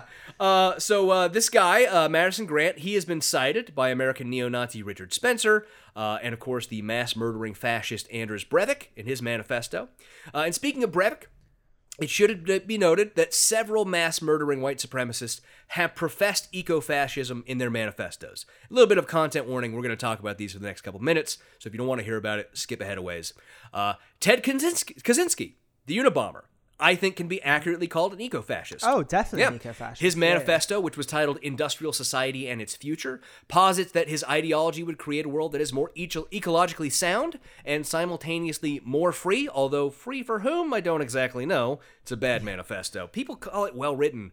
I looked I was read I didn't read the entire thing, but I was reading a good portion of it the other day and I'm like, this is just rambling nonsense. Why do people think this is yeah, well it's a lot of dross. Yeah. Uh, Anders Breivik, as previously noted, he cited heavily from the Unabomber's manifesto, although where Kaczynski blamed socialists and leftists for problems, uh, Breivik edited those passages to instead blame blacks and Muslims.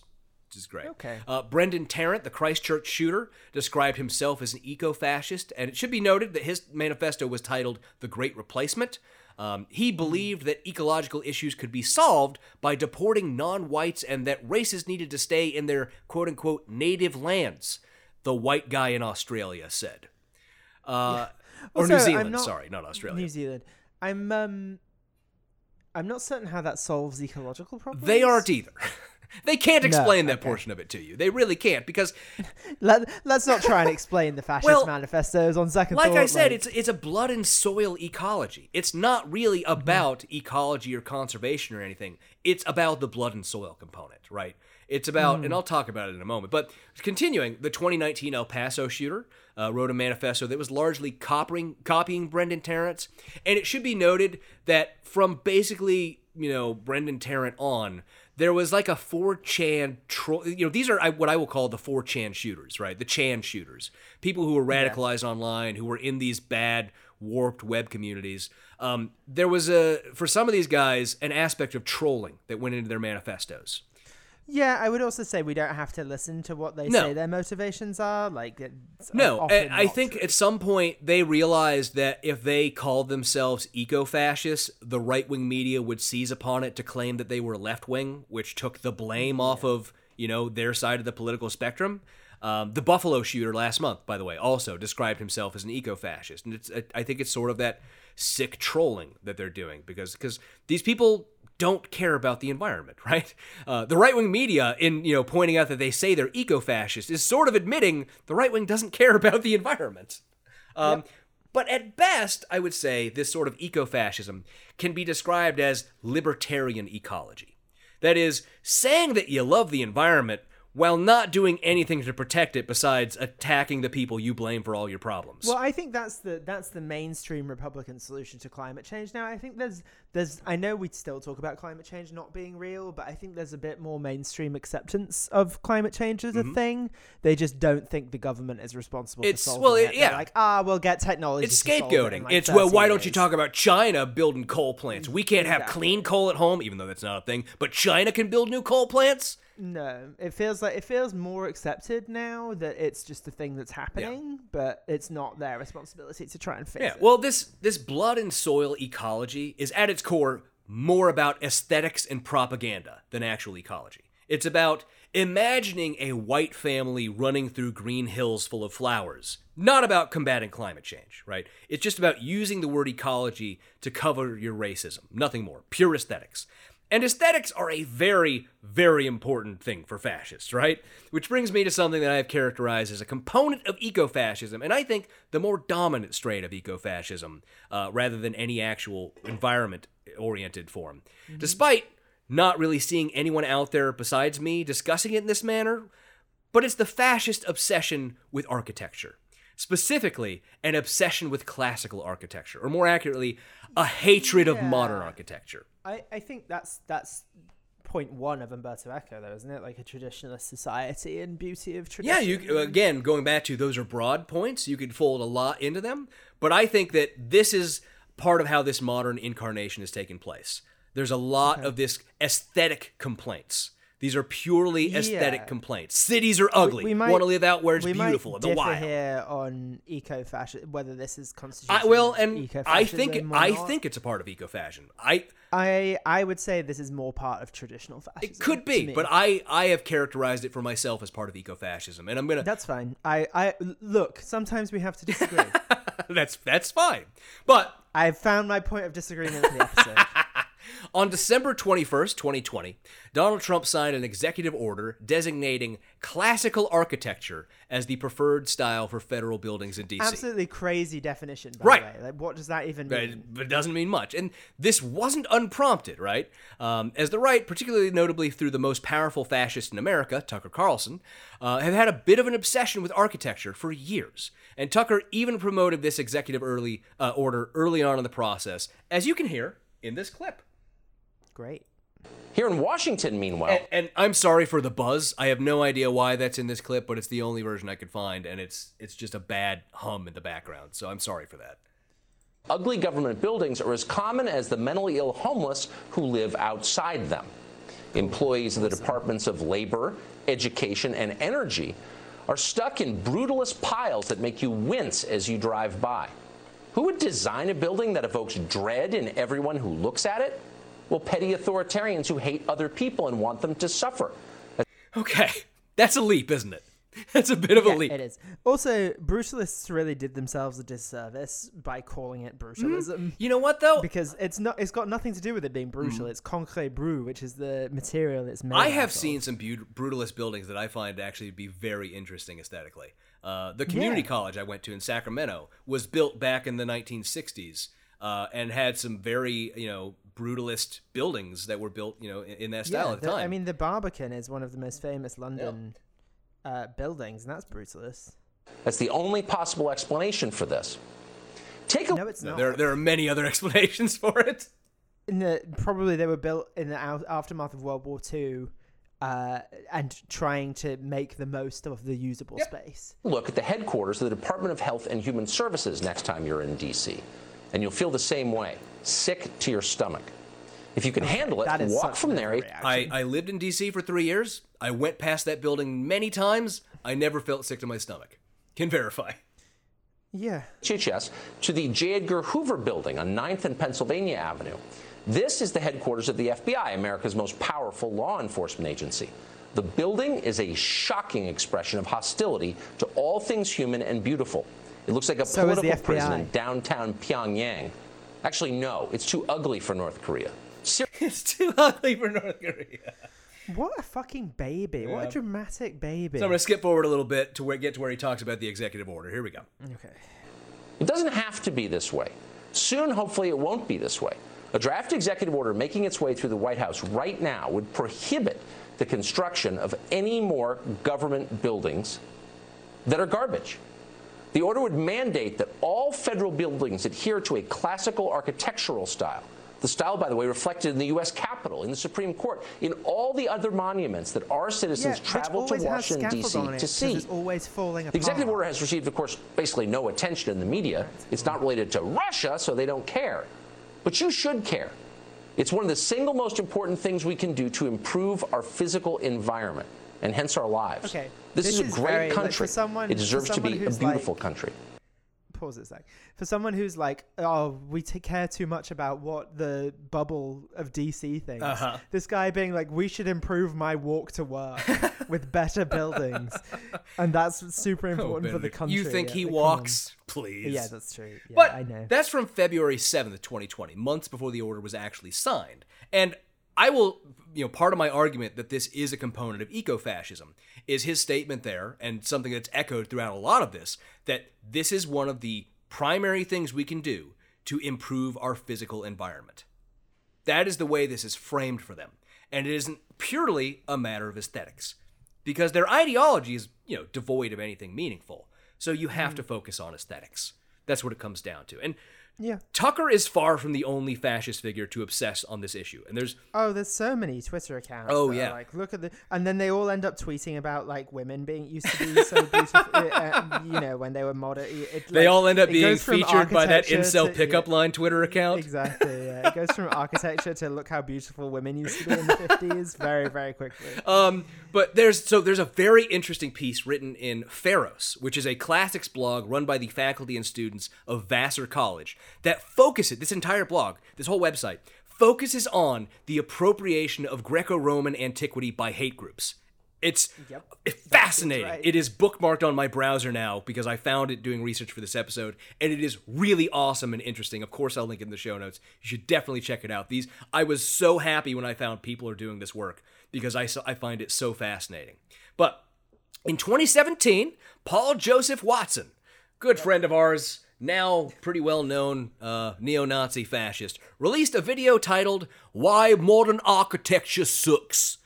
Making the same don't do complaint as. Tucker, essentially. And I'll play Why modern architecture sucks. You do it better than I do. Yeah, I'll it. play a short piece of it for you here.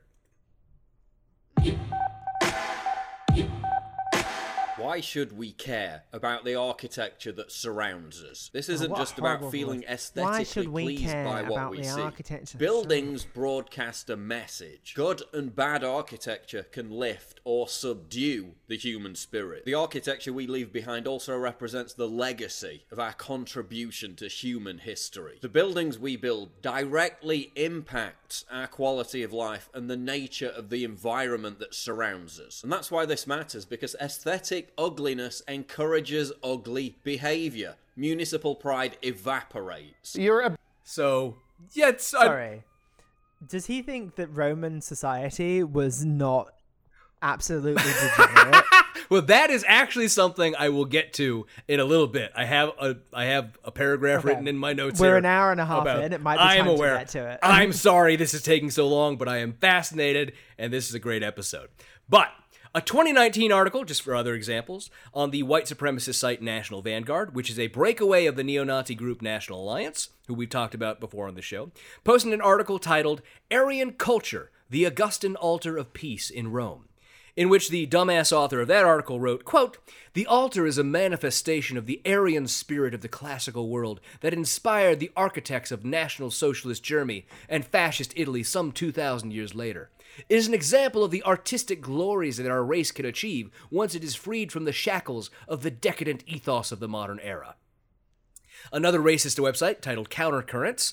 Uh, Sorry, it- again, does he think that this wasn't decadent? Like, what do you the think very- these were? it's Like, the very idea of decadent. Jupiter? Yeah. If you look, if you look at a picture of the altar of peace, it is an ornate, elaborate, heavily Marble, decorated. yeah. yeah, it's just fucking the exact definition of decadent. Um, uh, Countercurrents, this racist website, in a book review of a book titled "Hitler and the Power of Aesthetics," called Hitler the quote greatest art patron of the 20th century for his dream of forging a state whose artistic and cultural achievements would rival those of ancient Greece or Rome. Uh, the Daily Stormer, I don't need to tell you that's a white supremacist website, you know by this point, wrote, quote, White Southerners are living like the Italians, are like the Italians living among the ruins of the Roman Empire. These monuments are reminders that we used to be a great people and can be so again. In the 19th century, the Southern people were a race of masters, explorers, settlers, statesmen, mm, military Do leaders, and orators. Masters? Masters was very prominently placed at the beginning of that list.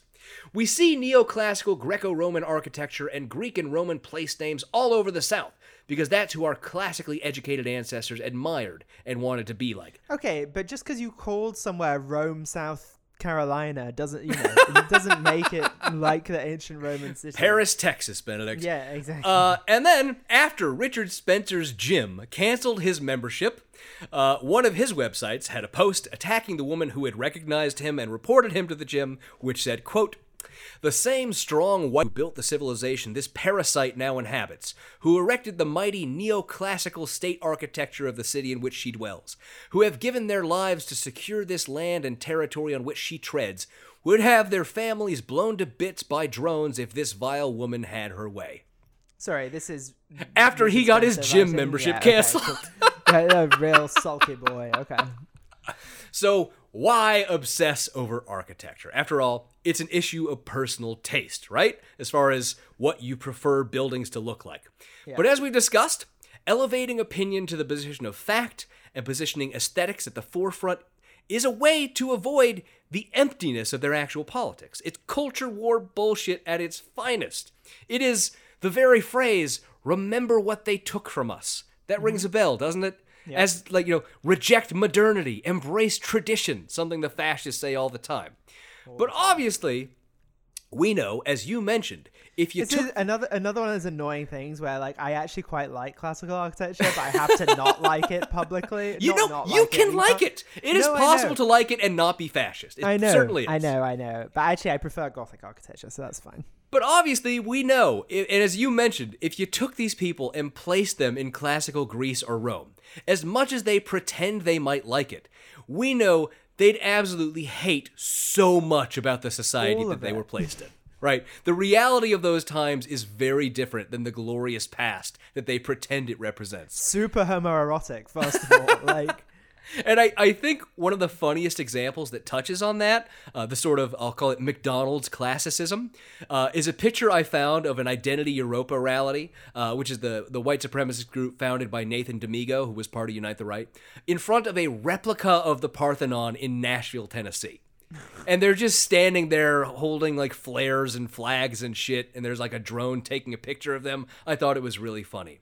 But while you may consider modern architecture sort of a capitalist movement that embraces efficient but less expensive design to create less beautiful but more useful and cheaper to build and maintain buildings versus a more expensive, less practical but more beautiful one. that's the thing. Also, the market has won. That's why Mm-hmm. buildings are the way they are. Right, but to the fascist, modern architecture is a deliberate attempt to degrade the West, as you can hear Tucker Carlson argue in this next clip.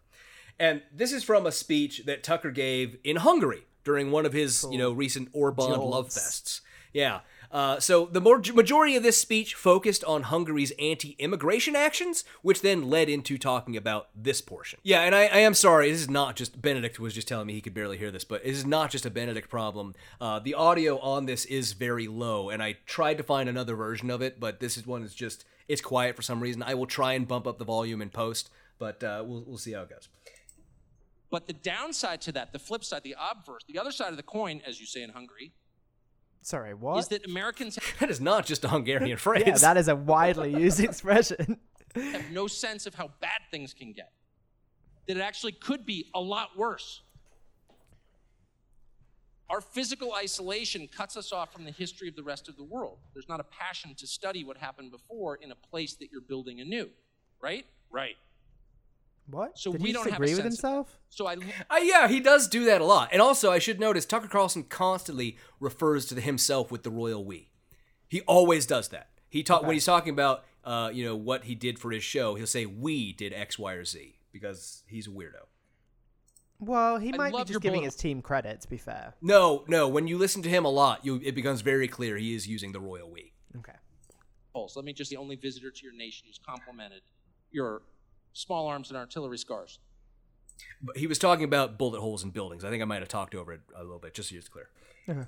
Here's what I like more about the landscape of Hungary, a few Soviet remnants notwithstanding. It's pretty. It is pretty. The buildings are pretty. The architecture uplifts. True of Budapest. So this is another this is another third rail in American politics. You're not allowed to know that our buildings are grotesque and dehumanizing. Also, Budapest Why has are a they bunch bad of Soviet buildings. and buildings. ugly Yeah. dehumanizes us. And by let me be more precise about what I mean when I say dehumanizing. Dehumanizing is the act of convincing people that they don't matter, that they are less significant than the larger whole, that they are not distinct souls, that they are not unique, that they are not created by God, that they are merely putty in the hands of some larger force, that they must obey. This is what all authoritarian movements Sorry, do. what do you, think don't God matter. is? I, that you know that is something I always point out when people go to that line of argument. But yeah, so there, there- there's the, the, the greater for, you think that the government's a greater force, but God is not a greater force. Yeah. that doesn't make much That sense. you must obey. Yeah, very weird. We're all the same. Ugly architecture, brutalist architecture, glass and steel architecture, Mies van der Rohe architecture was designed to send that message. Not to uplift, but to oppress. That is not true at all. It was designed to be cheap housing for people after the fucking world wars destroyed economies. Yeah, but you see, you, and this is something we see a lot, right? The and this is something that came up in our list of fascist characteristics. Everything is a plot. this is intentional. Nothing can be just a result of factors existing in the world. This is they are doing this to That- you. you know, they always do that too, and it's always done around like German cities where Mm-hmm. they like they do like a this is what it looked like at the turn of the 19th century or turn of the 20th century, and then this is what it looks like Mhm. now. And then people in the comments are always like, yeah, because it got firebombed and all the buildings fell down, and they had to build new buildings. Yeah, yeah. Like, yeah, the the Reichschancellery was was very pretty. It was a beautiful building. Um, but you know, I think it might have looked better after they chopped that giant Nazi uh, eagle off the top, or, or whatever the fuck that was. Uh, now, there's a lot in there in that clip, but one thing I want to highlight in particular is a particular name that Tucker dropped: Van der Rohe architecture, which is a uh, referring to a man by the name of Ludwig Mies van der Rohe, an architect. Luther, oh, it's a different Ludwig Mies. Yeah. um, not not Luther Vandross. No, not. not Luther Vandross. Uh, an architect and professor of architecture born in 1886 in Aachen, Germany. Uh, and he was one of the leading figures in the interwar period, the post World War I period, of a new architectural movement that sought to move beyond neoclassical and create a style that they thought would be suitable for the modern industrial age. They wanted to create a movement of architecture that was it for its own era. And as such, he was one of the first modern architects. And starting in 1930, he took over as the director of the Bauhaus, which was a German Yep, art school. famous. Yep. However, his tenure was not exactly the most stable in the school's lifetime. Uh, in Wouldn't be with the 1932, Nazis on the rise, it? yeah. In 1932, the Nazis, who also despised modern architecture, forced the school off of the state owned campus it had previously been on in Dessau, and van der Rohe moved it to an abandoned telephone factory in Berlin. Uh, Albert Speer, the personal architect of Hitler, was an opponent of van der Rohe and the modernist style, and Wilhelm Frick, the Nazi interior minister, labeled the Bauhaus un German and a front for communists and liberals. Uh, as a result, the Gestapo raided uh, the Bauhaus in 1933, and shortly after, van der Rohe and the faculty voted to close the school. Uh, he eventually left Germany in 1937 and emigrated to the United States, where he had a long career influencing modern architecture, designing Mm-hmm. a lot of buildings, a lot of them in Chicago. He has a lot of buildings in Chicago for some reason. I don't know Beautiful if that's city. By the way. yeah, beautiful city. Now, it is not fair to call van der Rohe a victim of the Nazis.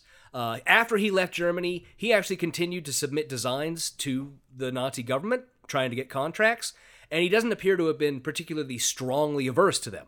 But the Nazis certainly hated his style.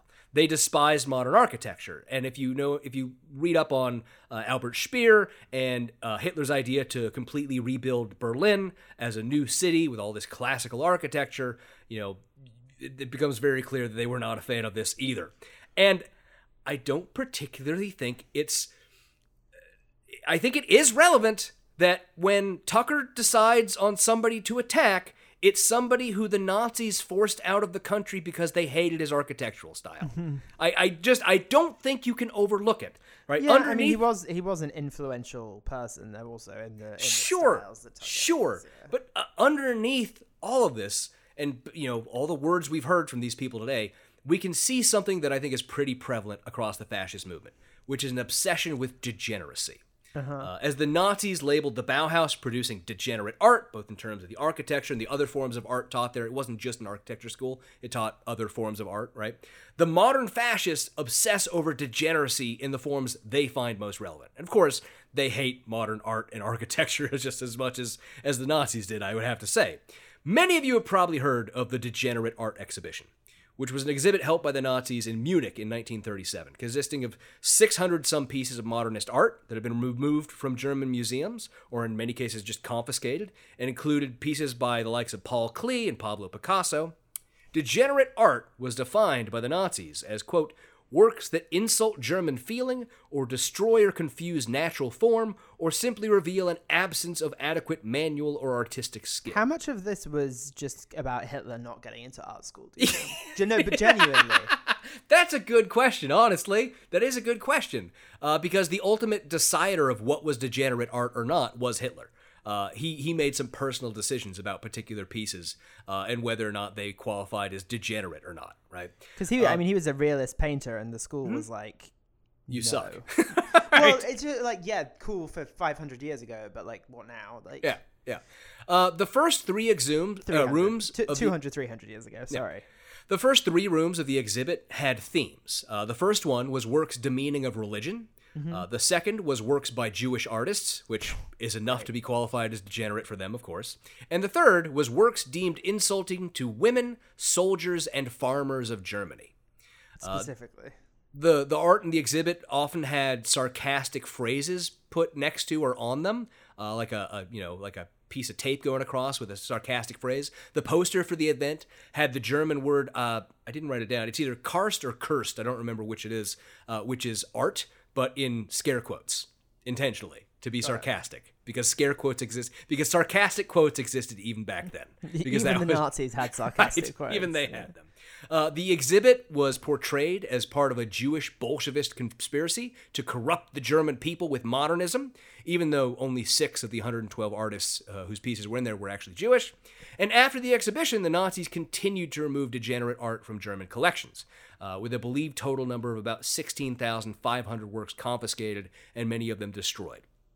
Uh, this was in addition, of course, to the burning of degenerate books, the edicts that banned jazz music, and the many other measures that the Nazis took to achieve purity and fight degeneracy. And now, I'm not the type to point to modern fascists attacking library books and music and architecture and art as degenerate and say that they're doing the same thing as the Nazis did. But they're doing the same thing that the Nazis did. They they, Right. they very much are. I have yet to find a non-fascist obsessing over degeneracy like this because Mm. the general public, certainly the left, aren't obsessed with purity and tradition at all costs like the no, fascists are. but I, I would say it is a conservative. That is a conservative thing too. It's not just a fascist thing. well, uh, Like th- there fascism are, is a conservative movement. No, no, no. But but there are there are pre-fascist examples of that. There are, but it is the taking it to the extreme. It is the d- banning books. Banning books. The Republican Party is banning books, Benedict. Yeah, so did the Spanish Inquisition, though. Like that, that's what. I'm Right! saying, like, I. I, we could make an argument that the Spanish Inquisition was fascist. It was Christian fascism. Sure. Okay. Fine. So fascism before the existence of fascism. That's. You you could you could very much argue that that was the case. You could also but- argue that fascism is refined conservatism, like refined in the sense of taking Sure. some points of it. And, Sure. But so Benedict, that's my that's my episode, and that is my argument. It's that way too long. This I am sorry that we went so long today. I really are not- am. I lose concentration about an hour and. 20 You knew we would go that. an hour and a half, and we are just about an hour and a half on the That dot. is so that's no way that's true. we We're are an hour and thirty some minutes. Yeah, we are yeah. just about an hour and a half. So, uh, but you know that is my argument that this obsession with architecture um, is I how don't think that's eco-fascism. eco-fascist. I I think it is. I know, I think because of the way that they view it, it is a component of ecofascism. No, I think that's that's uh, a part of traditional fascism. Well, we can agree to disagree because I don't mind if you're wrong on something. And I think eco fascism tends to, well, I, I think it is often a excuse for like being. It's setting the stage for being fascist in the face of climate crisis. I uh, look that, as I've said, that is how uh, people who cover this will characterize ecofascism. Because if you just look at the word ecofascism, that would seem to be what makes sense. Yeah. But that is not how ecofascism has pl- in in modern society. For the most part, it is things like mass shooters trolling in their manifestos. It is things like uh, you know far right crypto fascists or uh, you know just open fascists trying to co-opt the language of the left be- left be- because they think they can get some tankies to come over and join their their movement. That is how it is Yeah, actually I just- taken I don't form. know if that's what ecofascism is. I think that should have a different name. Maybe. but- Anyway, whatever. We don't have to get into it now. Two hours in. But I think two, I two think, and a half hours Oh in. fuck off! We're an hour and a half in. We agree. I think we can agree at the end of this episode that we both agree the Republican Party is a fascist party. Can we agree on that? I sure. Okay, good. I'm glad I beat you into submission on that one issue. If you make me talk for an hour and forty minutes, I'll agree to I, anything. I, though, so. I do, but I, I very much I wanted this episode to make that case in a way. That's part of what I want to do, and because I got this obsession with the architecture thing, that's the other thing I wanted to cover in this episode.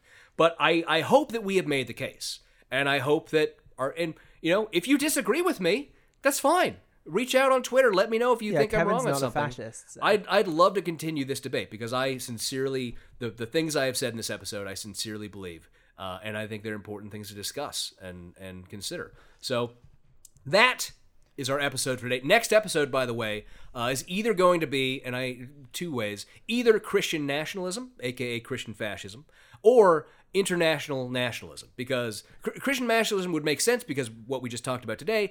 But I have a partially written outline on international nationalism with some stuff I've really been wanting to talk about. So we'll just see where my enthusiasm takes me in two weeks. Let's do Christian nationalism next. Uh, well, uh, maybe we'll probably end up doing that. No, We'll let's see do where- Christian nationalism We'll see where next, it yeah. goes.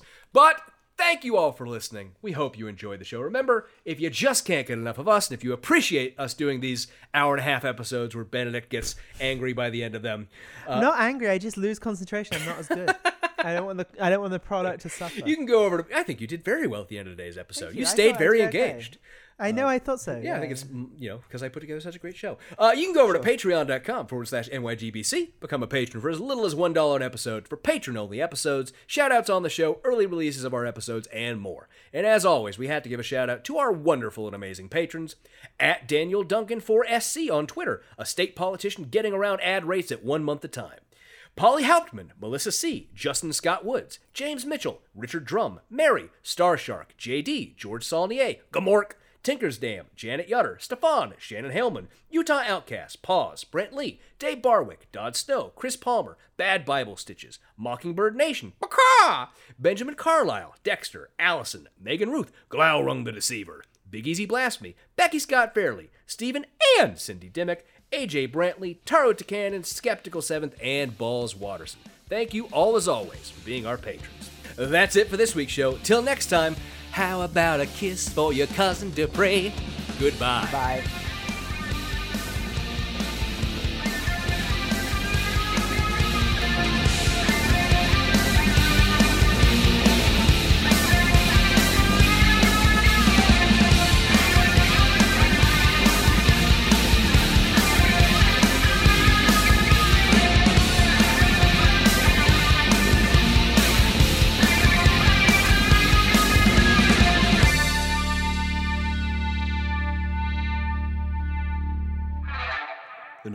Book Club podcast is a production of Kevin and Benedict Productions. Copyright 2020, all rights reserved. Music for this podcast is by Silverman Sound Studios. Find out more at silvermansound.com.